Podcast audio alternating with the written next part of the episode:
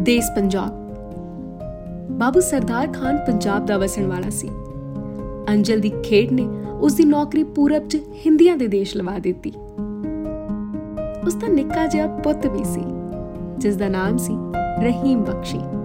ਬਾਬੂ ਸਰਦਾਰ ਖਾਨ ਬਾਹਰੋਂ ਕੰਮ ਤੋਂ ਥੱਕੇ ਜਦ ਵੀ ਘਰ ਆਉਂਦਾ ਤਾਂ ਹੌਂਕਾ ਲੈ ਕੇ ਕਹਿੰਦਾ ਨਹੀਂ ਰੀਸਾ, ਦੇਸ਼ ਪੰਜਾਬ ਦੀਆਂ ਨਹੀਂ ਰੀਸਾ। ਰਹੀਮ ਬਖਸ਼ ਅਜੇ ਤੀਜੀ ਜੀ ਪੜਦਾ ਸੀ, ਜਦੋਂ ਉਸਦੇ ਬਾਪੇ ਪੰਜਾਬ ਛੱਡ ਕੇ ਪੂਰਬੀਆਂ ਦੇ ਦੇਸ਼ ਆ ਗਏ ਸਨ। ਉਹ ਆਪਣੇ ਪਿਓ ਕੋਲੋਂ ਰੋਜ਼ ਸੁਣਦਾ ਸੀ, ਨਹੀਂ ਰੀਸਾ, ਦੇਸ਼ ਪੰਜਾਬ ਦੀਆਂ ਨਹੀਂ ਰੀਸਾ। ਪਰ ਉਹਨੂੰ ਇਹ ਗੱਲ ਸਮਝ ਨਹੀਂ ਆਉਂਦੀ ਸੀ। ਇੱਕ ਦਿਨ ਜਦੋਂ ਬਾਬੂ ਸਰਦਾਰ ਖਾਨ ਨੇ ਕਿਹਾ ਕਿ ਨਹੀਂ ਰੀਸਾ, ਦੇਸ਼ ਪੰਜਾਬ ਦੀਆਂ, ਤਾਂ ਰਹੀਮ ਬਖਸ਼ ਕਹਿੰਦਾ, ਅੱਬਾ ਜੀ, ਤੁਸੀਂ ਰੋਜ਼ ਪੰਜਾਬ ਪੰਜਾਬ ਕਰਦੇ ਰਹਿੰਦੇ ਹੋ? ਉੱਥੇ ਹੈ ਕੀ? ਸਰਦਾਰ ਖਾਨ ਦਾ ਹੌਕਾ ਨਿਕਲ ਗਿਆ। ਠੰਡਾ ਸਾਹ ਲੈ ਕੇ ਕਹਿੰਦਾ, ਪੁੱਤ, ਦੇਖੇ ਸੁਣੇ ਦਾ ਫ਼ਰਕ ਹੁੰਦਾ।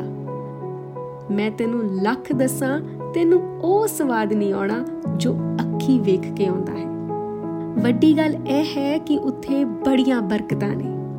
ਉੱਥੇ ਲੋਕ ਰੱਜੇ ਪੁੱਜੇ ਤੇ ਸੋਹਣੀਆਂ ਸੂਰਤਾਂ ਵਾਲੇ ਨੇ। ਸਾਡੀ ਬੋਲੀ ਬੜੀ ਮਿੱਠੀ ਹੈ। ਸਰਦਾਰ ਖਾਨ ਆਪਣੇ ਪੁੱਤ ਨੂੰ ਦੇਸ਼ ਪੰਜਾਬ ਦੇ ਨਜ਼ਾਰੇ ਦੱਸਣ ਲੱਗਾ ਤੇ ਕਹਿੰਦਾ, ਸਾਡੇ ਪੰਜਾਬ 'ਚ ਬੜੀ ਸੋਹਣੀ ਕਣਕ ਹੁੰਦੀ ਹੈ। ਥਾਂ ਥਾਂ ਤੇ ਖੂਹ ਤੇ ਨਲਕੇ ਲੱਗੇ ਹੋਏ ਨੇ। ਦਰਿਆ ਤੇ ਨਹਿਰਾਂ ਜ਼ਮੀਨ ਨੂੰ ਤਰ ਰੱਖਦੀਆਂ ਨੇ। ਰਹੀਮ ਬਖਸ਼ ਆਪਣੇ ਪਿਓ ਦੀਆਂ ਗੱਲਾਂ ਸੁਣ ਕੇ ਬਹੁਤ ਖੁਸ਼ ਹੋਇਆ ਤੇ ਕਹਿੰਦਾ, ਪਤਾ ਹੈ, ਮਾਂ ਕਹਿੰਦੀ ਹੈ ਆਪਣੇ ਦੇਸ਼ ਵਿੱਚ ਭਾਂਤ-ਭਾਂਤ ਦੇ ਰੁੱਖ ਬੂਟੇ, ਦਰਿਆ, ਪਹਾੜ ਤੇ ਤਰ੍ਹਾਂ ਤਰ੍ਹਾਂ ਦੇ ਫਲ ਤੇ ਫੁੱਲ ਵੀ ਹਨ। ਬਾਬੂ ਸਰਦਾਰ ਖਾਨ ਕਹਿਣ ਲੱਗਾ, ਤੇਰੀ ਮਾਂ ਠੀਕ ਕਹਿੰਦੀ ਹੈ। ਉੱਥੇ 6 ਰੁੱਤਾਂ ਨੇ। ਬੰਦਾ ਇੱਕ ਮੌਸਮ ਤੋਂ ਅੱਕ ਜਾਵੇ ਤਾਂ ਨਾਲ ਹੀ ਦੂਜਾ ਮੌਸਮ ਸ਼ੁਰੂ ਹੋ ਜਾਂਦਾ ਹੈ। ਨਾ ਅੱਤ ਦੀ ਗਰਮੀ ਤੇ ਨਾ ਅੱਤ ਦੀ ਠੰਡ। ਸੌਣ 'ਚ ਮੌਲੇਦਾਰ ਮੀਂਹ ਪੈਂਦੇ ਨੇ ਤੇ ਨੇਰੀਆਂ ਵਗਦੀਆਂ ਹਨ। ਸਾਨੂੰ ਤਾਂ ਇਹ ਲੱਗਦਾ ਹੈ ਜਿਵੇਂ ਪੰਜਾਬ ਰੱਬ ਨੇ ਆਪਣੇ ਰਹਿਣ ਲਈ ਬਣਾਇਆ ਹੋਵੇ। ਬਸ ਫਿਰ ਆਪਣੇ ਪਿਓ ਦੀ ਇਹ ਗੱਲ ਸੁਣਨ ਤੋਂ ਬਾਅਦ ਰਹੀਮ ਬਖਸ਼ ਨੇ ਇੱਕ ਹੀ ਸਾਰ 'ਚ ਕਈ ਕੁਝ ਪੁੱਛ ਲਿਆ। ਤਾਂ ਸਰਦਾਰ ਖਾਨ ਨੇ ਦੱਸਿਆ ਕਿ ਇੱਕ ਪਾਸੇ ਕਸ਼ਮੀਰ ਦੇ ਉੱਚੇ ਤੇ ਬਰਫਾਂ ਲੱਦੇ ਪਹਾੜ ਨੇ। ਉੱਤਰ ਪੂਰਬ 'ਚ ਪੋਠੋਹਾਰ ਦੇ ਹੇਠਾਂ ਦੱਖਣ ਪੱਛਮ ਵੱਲ ਰੇਤੀਲੇ ਥਲ ਨੇ। ਕਈ ਤਰ੍ਹਾਂ ਦੀਆਂ ਮਿੱਟੀਆਂ, ਪਾਣੀ ਦੇ ਮੰਡ, ਭਾਂਤ ਸੁਭਾਂਤ ਰੁੱਖ ਬੂਟੇ, ਘਾਹ ਕੰਡੇ ਤੇ ਕਰੀਰ ਹਨ। ਜੰਗਲਾਂ 'ਚ ਸਭ ਤਰ੍ਹਾਂ ਦੇ ਜੀਵ ਜੰਤੂ ਰਹਿੰਦੇ ਹਨ। ਮਨਮੋਹਣੇ ਪੰਛੀ ਦੀਆਂ ਆਵਾਜ਼ਾਂ ਦਿਲਾਂ ਨੂੰ ਧੂ ਪਾਉਂਦੀਆਂ ਨੇ। ਪੰਜਾਬ ਦੇ ਖੇਤਾਂ ਵਿੱਚ ਕਣਕ, ਮੱਕੀ, ਬਾਜਰਾ, ਛੋਲੇ, ਪੱਠੇ, ਦਾਲਾਂ ਤੇ ਸਬਜ਼ੀਆਂ ਹੁੰਦੀਆਂ ਹਨ। ਉੱਥੇ 40 ਦੇ ਕਰੀਬ ਵੱਡੇ ਸ਼ਹਿਰ ਨੇ ਤੇ ਬਾਕੀ ਸਾਰਾ ਪੰਜਾਬ ਹਜ਼ਾਰਾਂ ਪਿੰਡਾਂ ਵਿੱਚ ਵਸਦਾ ਹੈ। ਪਿੰਡਾਂ ਵਿੱਚ ਲੋਕ ਇੱਕ ਦੂਜੇ ਦੇ ਦੁੱਖ ਸੁੱਖ ਦੇ ਦਾਰੂ ਹਨ। ਆਏ ਦਿਨ ਮੇਲੇ, ਮਸਿਆ, ਉਰਸ, ਧਾਰਮਿਕ ਤਿਉਹਾਰ ਅਤੇ ਸ਼ਹੀਦਾਂ ਦੇ ਦਿਹਾੜੇ ਮਿਲ ਜੁਲ ਕੇ ਮਨਾਉਂਦੇ ਹਨ। ਜਦੋਂ ਰੁੱਤ ਬਦਲਦੀ ਹੈ ਤਾਂ ਦੀਵਾਲੀ, ਲੋਹੜੀ, ਈਦ, ਵਿਸਾਖੀ ਤੇ ਹੋਲੀ ਵਰਗੇ ਤਿਉਹਾਰ ਮਨਾਏ ਜਾਂਦੇ ਹਨ। ਪੰਜਾਬੀਆਂ ਦੇ ਗੁਰੂ ਪੀਰ ਸਾਂਝੇ ਨੇ ਤੇ ਸਾਰੇ ਹੀ ਇੱਕ ਦੂਜੇ ਦੀ ਇੱਜ਼ਤ ਕਰਦੇ ਹਨ। ਬਾਬਾ ਗੁਰੂ ਨਾਨਕ ਹਿੰਦੂਆਂ, ਸਿੱਖਾਂ ਤੇ ਮੁਸਲਮਾਨਾਂ ਦਾ ਸਾਂਝਾ ਗੁਰੂ ਪੀਰ ਹੈ। ਰਹੀਮ ਨੂੰ ਆਪਣੇ ਅੱਬਾ ਦੀਆਂ ਗੱਲਾਂ ਸੁਣ ਕੇ ਬੜਾ ਸਵਾਦ ਆਇਆ। ਜਦੋਂ ਉਹਦੇ ਪਿਓ ਨੇ ਦੁਆਬੇ ਦੀ ਅੰਬੀਆਂ ਦੀ ਗੱਲ ਦੱਸੀ ਤਾਂ ਉਹਦੇ ਮੂੰਹ ਵਿੱਚ ਕੱਚੀ ਅੰਬੀਆਂ ਦੀ ਖਟਾਈ ਆਉਣ ਲੱਗੀ।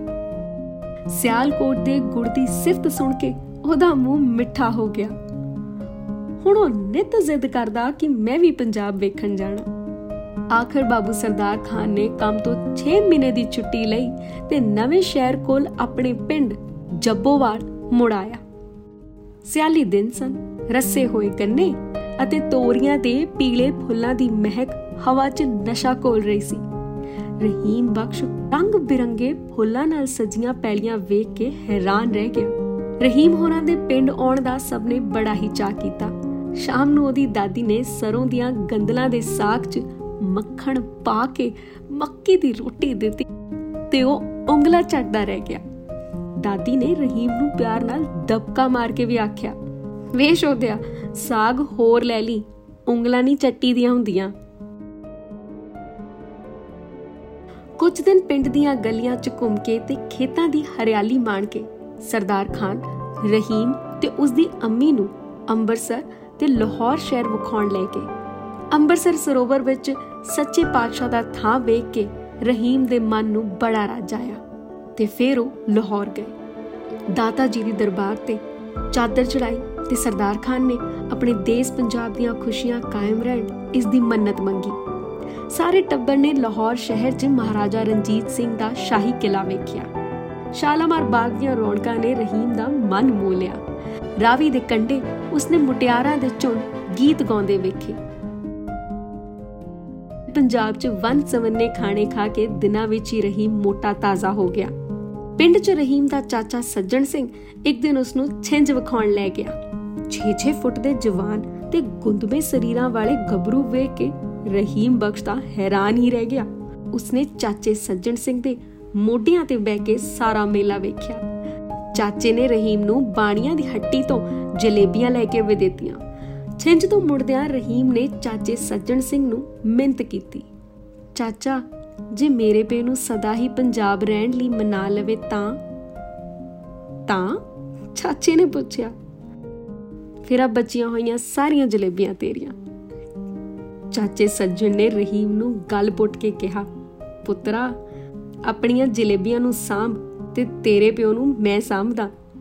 ਸਾਡਾ ਕਿਹੜਾ ਚਿੱਤ ਲੱਗਣਾ ਆਪਣੇ ਯਾਰਾਂ ਤੋਂ ਬਿਨਾ?